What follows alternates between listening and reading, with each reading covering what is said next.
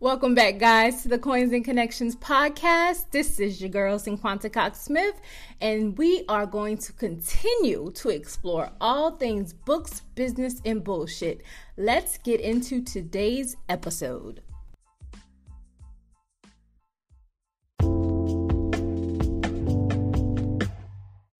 When you need mealtime inspiration, it's worth shopping Kroger, where you'll find over 30,000 mouthwatering choices that excite your inner foodie. And no matter what tasty choice you make, you'll enjoy our everyday low prices, plus extra ways to save, like digital coupons worth over $600 each week. You can also save up to $1 off per gallon at the pump with fuel points. More savings and more inspiring flavors make shopping Kroger worth it every time. Kroger, fresh for everyone. Fuel restrictions apply. Hey guys, episode 39. Welcome back to the Coins and Connections podcast. And today I just wanted to do a live reading of my very first book, Journeys of the Heart. Um, so I think I am going to probably read the first chapter, a chapter in the middle, and then the last chapter just to give you guys a feel of the story without giving away the whole entire um, plot line and um, what's happening and what's going to happen, you would have to actually purchase the book and read through it to see um, how the story unfolds. Um, I have not rewritten the story, so mind you, when I first wrote this book, it was in the earlier parts of 2011, sometime through 2014 before I had truly developed myself as an author and knew all the things that I know now.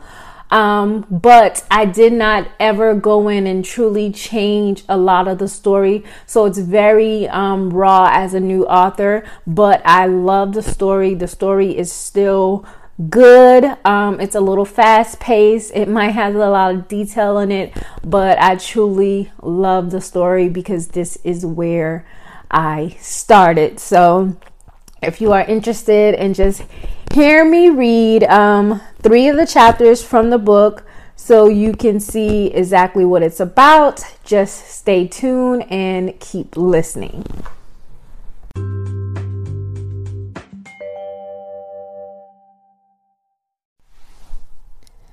The girls plan to meet up after six years to catch up with each other since their high school graduation and separation during their college years. They were all able to clear schedules for a beautiful week in Turk and Caicos. They all were career driven and smart young ladies who barely had time for anything else. Everyone was looking forward to enjoying the sun, laughs, and hearing everything has, that has gone on the last six years of their lives. When six friends get together, you should certainly expect little cat fights, some bickering. You will get to see the ladies go through hard times and still come out on top. Their support for one another is unmatched. Rebecca, Gina, Mary, Sally, Lily, and Katie planned this trip at a great time in their lives. They were all at great peaks, but what they didn't know was some things were about to change. They would soon need each other more than ever. Chapter 1 Ring, ring, ring. Sally rushed to pick up the phone, and to her surprise, it was Katie calling again. Yes, madame, on time for everything, Sally joked. Where are you, Sal? Katie's voice rang through the phone. Oh my God, Kay, I'm about to leave now. She scrunched up her face. Well, my flight just landed in Florida. What time are you getting here? Katie asked. Okay, it's only 10:37 a.m. and my flight doesn't land until 5 p.m. Sally became frustrated. Okay, well we'll see you then. I'm about to meet up with Becca. Katie had a huge smile on her face. Okay, see you guys soon. Sally quickly hung up, annoyed. So Katie had finally arrived in Florida to meet up with Becca. She drove down from Miami since she lives in Orlando, which was only a few hours away. Rebecca was 5'7 with a beautifully blonde complexion and a slender build. Katie spotted her immediately because she was wearing an Air Force t shirt, some skinny jeans, and a pair of Jordan Retro 10s. Her hair was pulled back. This was typical because Becca had always been a tomboy. The women greeted each other with hugs and smiles, some quick chattering, and then Becca looked at Katie, who was dressed to kill, wearing some six inch Christian Louboutin, a pair of Rock & Republic jeans with a tank top and a Burberry scarf, looking like the professional she was. Look at you, girl. You look amazing. And you know you've always been one of the best dressed in the group, Becca smiled. Katie's bag finally came out and she grabbed them, and the ladies headed outside of the airport. Wait, isn't Gina's flight going to land in like two hours? Becca asked. Katie replied, And your point is? Becca said, Well, shouldn't we wait for her?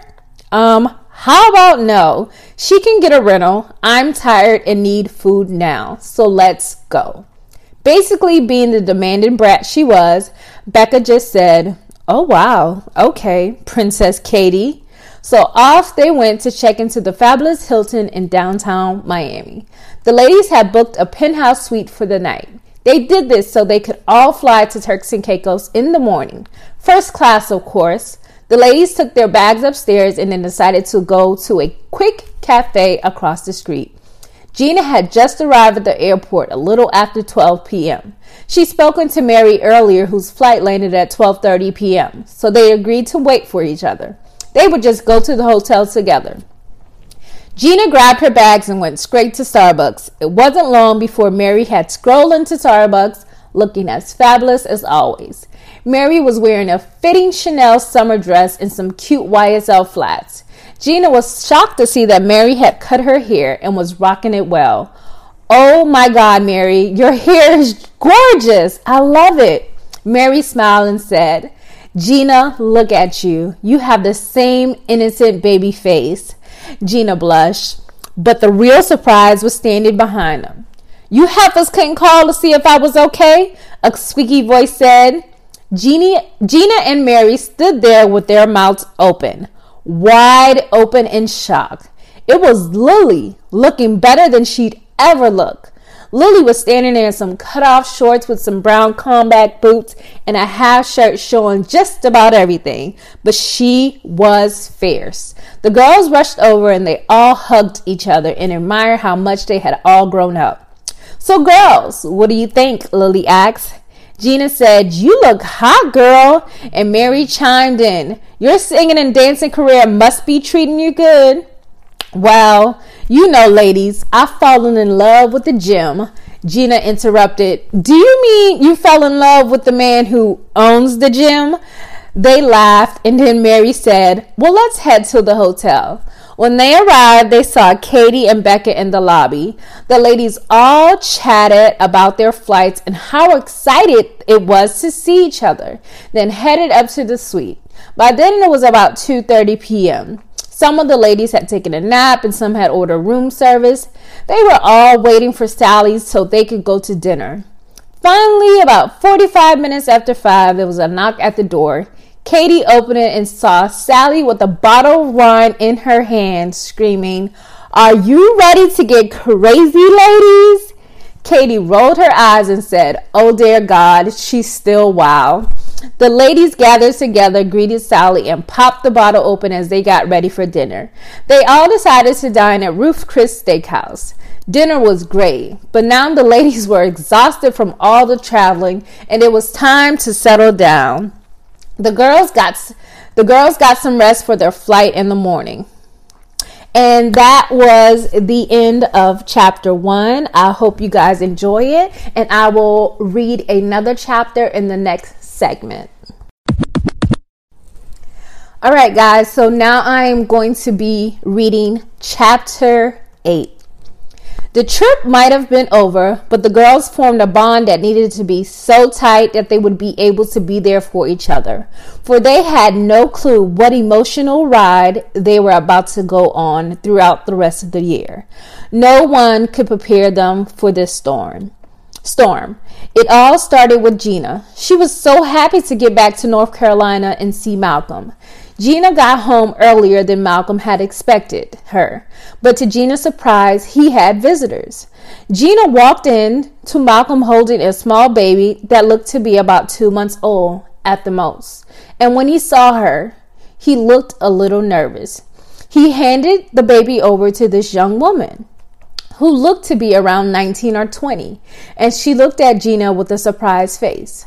Malcolm embraced Gina and said, Baby, I wasn't expecting you this early. How was your trip? Trying to avoid the scene that was happening. I'd like you to meet Melissa. Melissa, this is my fiance, Gina. Well, Gina was a tad bit relieved to be introduced um, as his fiance, but she was still waiting on details. Whose baby is this? Malcolm said, Baby, can I talk to you in the other room for a second? Excuse us, Melissa. Gina was still a little nervous and wasn't ready for the unexpected news, but that's exactly what came. Baby, before we met, I was sort of a loose cannon and I casually had sex a few times with Melissa. But as soon as I met you, I ended it, and I haven't spoken to her since until two days ago. She called and told me she needed to speak with me and it was important. Melissa gave birth to my daughter, Ariel. Gina's heart rate sped up and her mouth dropped. She was supposed to be getting married to a man who was she was going to have to have have numerous kids with, and now she will come second to his firstborn. This is not what Gina wanted. If she ran out now, she could be done with Malcolm, Melissa, and Ariel for good. But she loved them so much that unthinkable happened. She said, I understand it and I'm okay with it. I'm here for you and I will stand by your side.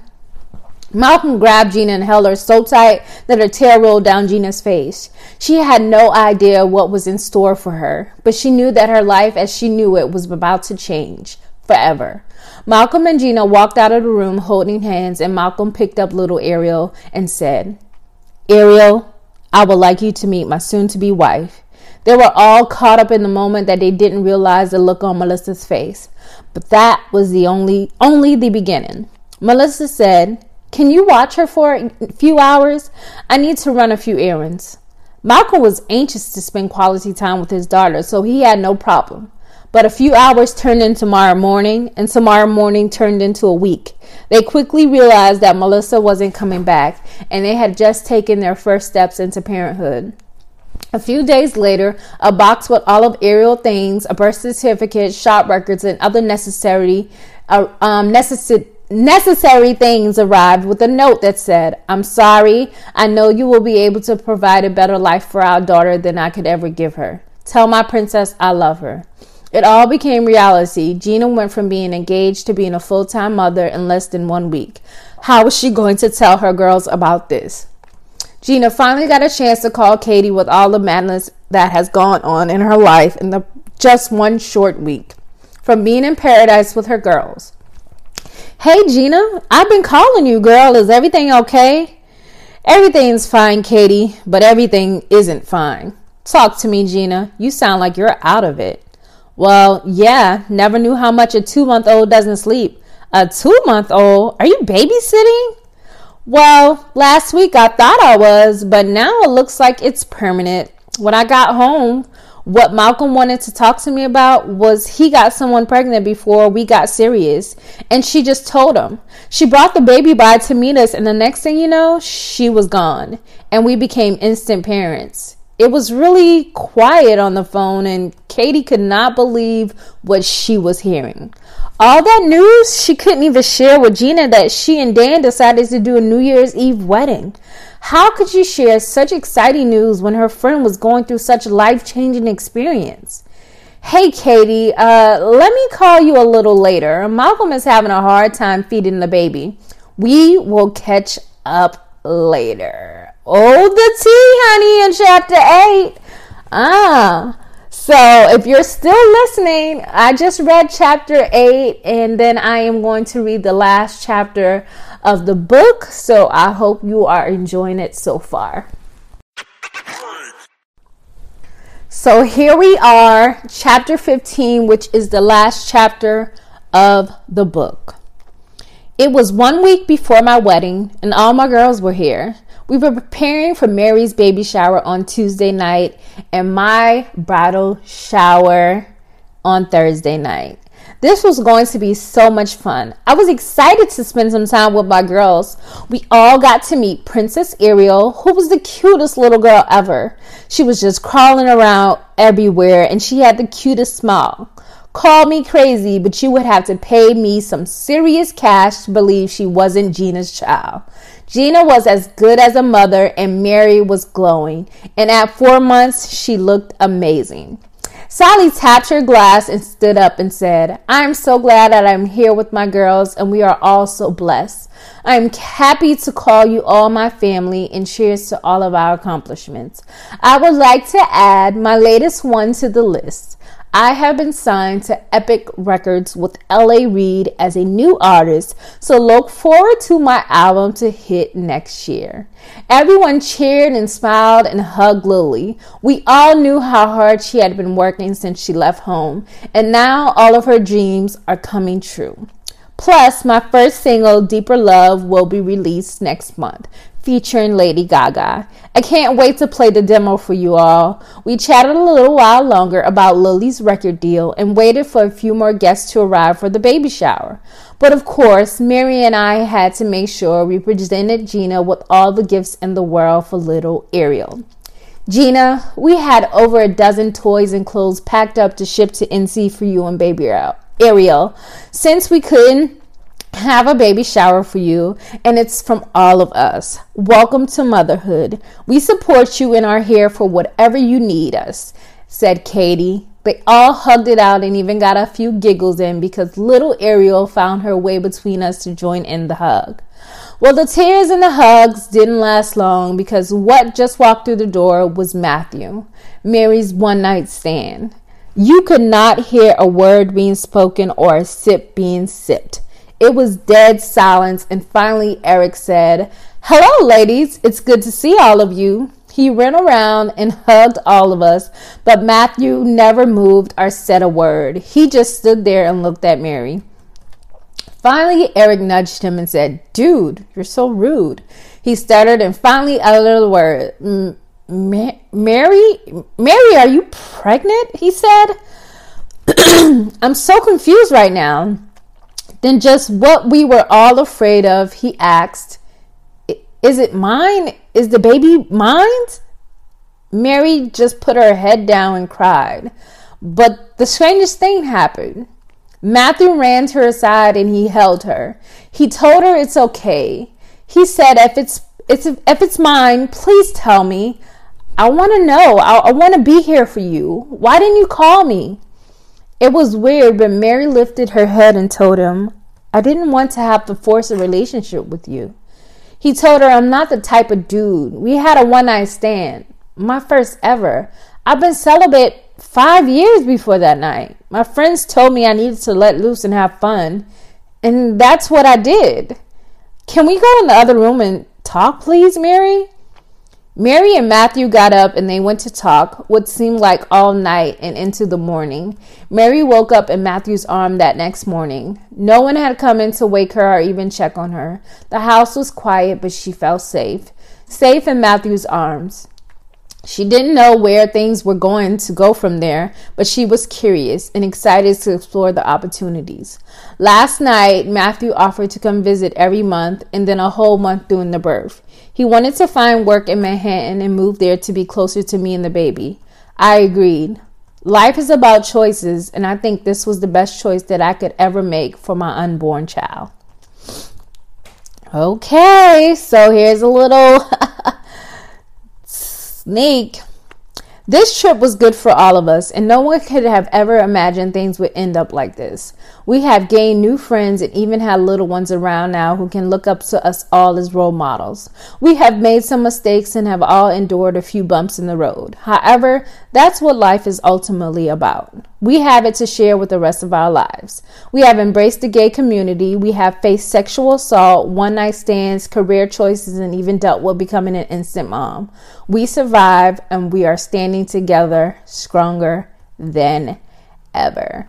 So I read to you guys the first chapter, a chapter from the middle, and the last chapter from my very first book, Journeys of the Heart. So I will leave the link in the description box, and I just hope that you would purchase it so you can find out what happened in between with this one night stands, this sexual assault that you didn't get to hear about, this brand new baby popping up, and just kind of see how things unfold. Um, after that, it's new birth and new life, and then life of a star um, before the fame, which is the third book. and the fourth book will eventually be coming out soon. I did take a break from writing, but the fourth book is called Battle My Love, and it just goes into the whole story about Gina and Malcolm and baby Ariel. So, if you are truly interested in, in hearing more about this story, it's on Amazon, uh, Journeys of the Heart. And thank you guys again for continuing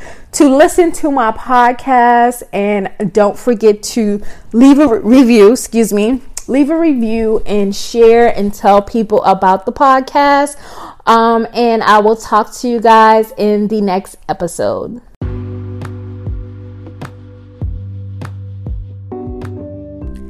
Thank you guys so much for listening and subscribing. Don't forget to share and leave a review for this podcast.